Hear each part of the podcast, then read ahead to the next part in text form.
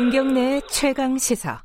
네, 경주에서 벌어진 사건입니다. 이거 많이들 보고 놀라셨을 거예요. SUV 차량이 초등학생 자전거를 타고 가는 초등학생을 쫓아가다가 뒤에서 이제 부딪힌 거죠. 이게 일부러 그런 거 아니냐? 그러니까 자기 자녀와 이렇게 싸움이 그러니까 말다 약간의 몸싸움이 벌어진 부분을 어, 어머니가 보고 이제 애한테 혼을 내려고 쫓아가다가 이런 벌어진 일인데 일부러 그런 거 아니냐 이것 때문에 지금 경찰이 수사팀 만들어가지고 막 조사를 하고 있답니다. 조은 변호사와 함께 이 얘기 좀 나눠보겠습니다. 안녕하세요. 네 안녕하세요. 영상 뭐 다들 보셨을 텐데 네. 이 고의성이 있다고 볼 만한 측면이 어떤 게 있어요? 일단 이 사건이 가장 중요한 거는 네. 고의가 있는지 없는지 여부를 좀 가려야 되고요. 그렇죠. 고의가 인정이 된다라고 한다면 어떤 고의가 있는지도 한번 살펴봐야 됩니다. 아 고의도 여러 가지인가요? 네, 음. 왜냐하면은 음. 일단 고의가 있 다라는 측면에서 먼저 말씀을 드리면 네. 일단 고의라는 게 살인의 고의도 있을 수가 있고 음. 아니면은 얘를 다치게 하겠다 이런 음. 상해의 고의가 있을 수도 있어요. 음. 근데 일단 이 사건이 이제 어머니가 어떻게 보면 화가 나서 자기의 딸을 괴롭힌 아이에게 화가 나서 쫓아간 거잖아요. 네. 근데 쫓아갔는데 뭐 뛰어갔느냐? 그게 아니었어요. 자전거를 타고 아이가 쫓아가니 뛰- 어, 가니까. 도망가니까 예. 차로 쫓아간 거거든요. 그렇죠, 그렇죠. 그렇게 본다면 충분히 얘, 내가 얘를 쫓아가는 과정에 있어서 어느 정도 사고가 나지 않을까? 아. 이런 예견은 조금 할 수도 있었다고 봅니다. 아, 그, 그런데 이게 과연 살인의 고의로까지 볼 수 있느냐? 음, 여기에 대해서는 좀 의견들이 분분한 거죠. 음, 그러니까 그 지금 막 그 화면을 보면서 사람들이 이제 이게 브레이크를 언제 밟았느니 헌- 핸들을 어떻게 꺾었느니 이런 거보다 지금 네. 말씀하신 거는 쫓아간 행위 자체가 일정 정도 뭔가 위험하다는 거를 인식하고 쫓아갔을 수 있다. 네, 그럴 수 있다라는 아. 거고요. 왜냐하면 이제 형법에 있어서 예. 고의가 내가 어떤 행동을 이렇게 의지적으로 하겠다라는 음. 확정적인 고의도 있지만 내가 이 일을 하면은 어떻게 되지 않을까 이런 음. 결과에 대한 예견 가능성을 두고 네. 어떤 행동을 했을 때 이거를 확정적 고의는 아니지만 음, 미필적 고의가 있었다라고 봐서 고의. 네 그것도 예. 형법상의 고의로 봅니다. 음. 그렇기 때문에 이 상황만 봐서는 물론 다른 수사 결과가 나와봐야 좀 더 정확히 알겠지만 쫓아갔고 쫓아간 게 그냥 뭐 뛰어간 게 아니라 차를 가지고 쫓아갔고 음흠. 굉장히 급박하게 이렇게 아이를 쫓아간 모습이 우리가 CCTV에서 음. 보였잖아요.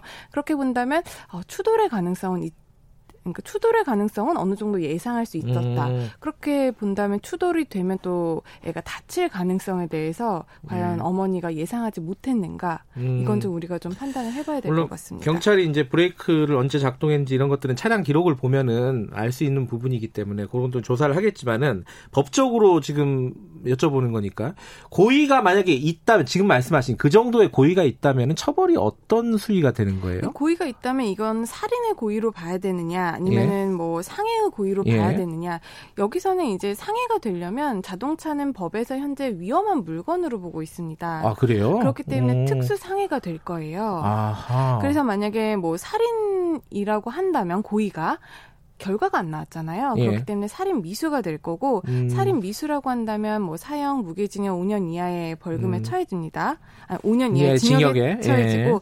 특수상해라고 한다면 1년 이하의 징역, 음. 1년 이상 네. 10년 이하의 아 징역에 이게 1년 처해질 수가 이상이에요? 네. 어, 하한선이 있군요, 이거는. 하한선이 있는 음. 중범죄죠. 어떻게 음. 보면은 그렇 그렇 그렇고 또 이게 뭐 보복의 고의가 있었다라고 네. 한다면 이제 가중적인 요소도 있기 아. 때문에 실형까지도 나올 가능성은 있습니다. 아, 그러니까 고의가 있다는 것이 밝혀지면은 적어도 특수상해에 해당될 수가 있겠다. 네, 그렇게 보고 어, 있습니다.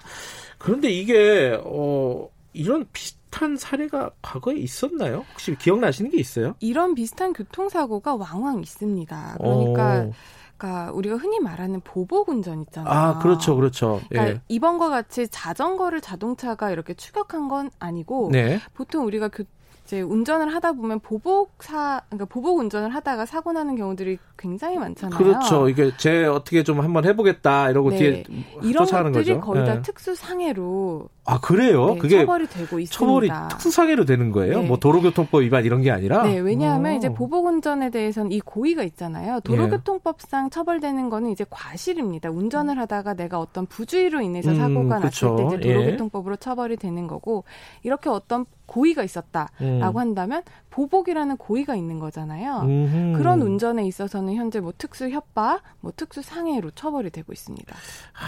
이게 운전할 때 그거 하시면 안 됩니다, 진짜로 그죠? 약간 기분 나쁘더라도. 네, 제가 예. 최근에도 처리한 사건 중에 이제 터널에서 끼어들기를 했어요. 예. 다치지 않았거든요. 차도 서로 부딪히지도 예. 않았고 이런 것들이 특, 특수 협박으로 특수 협박으로 또. 되더라고요. 예.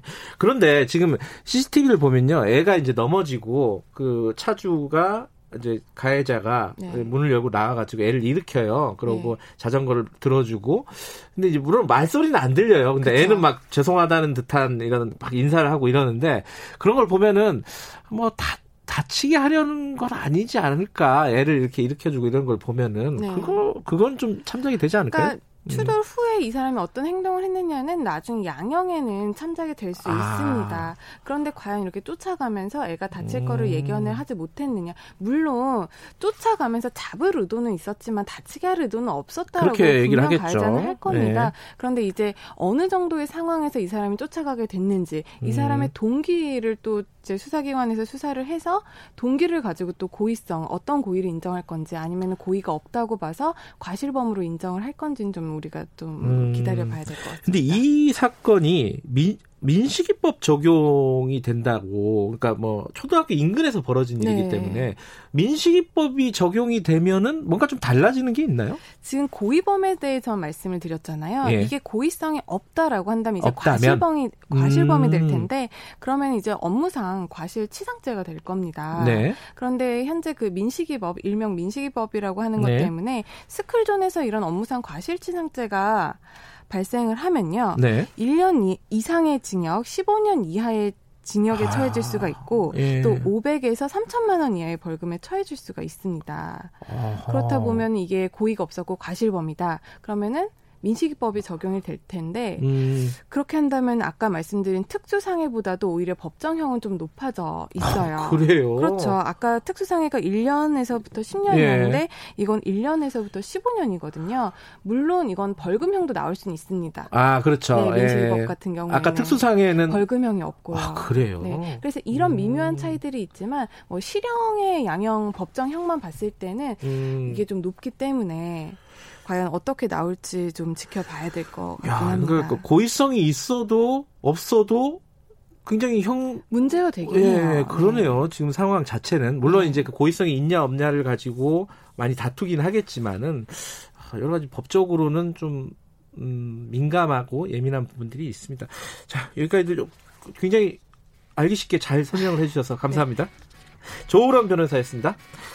5월 28일 목요일 김경래 최강 시사 오늘 여기까지 하죠.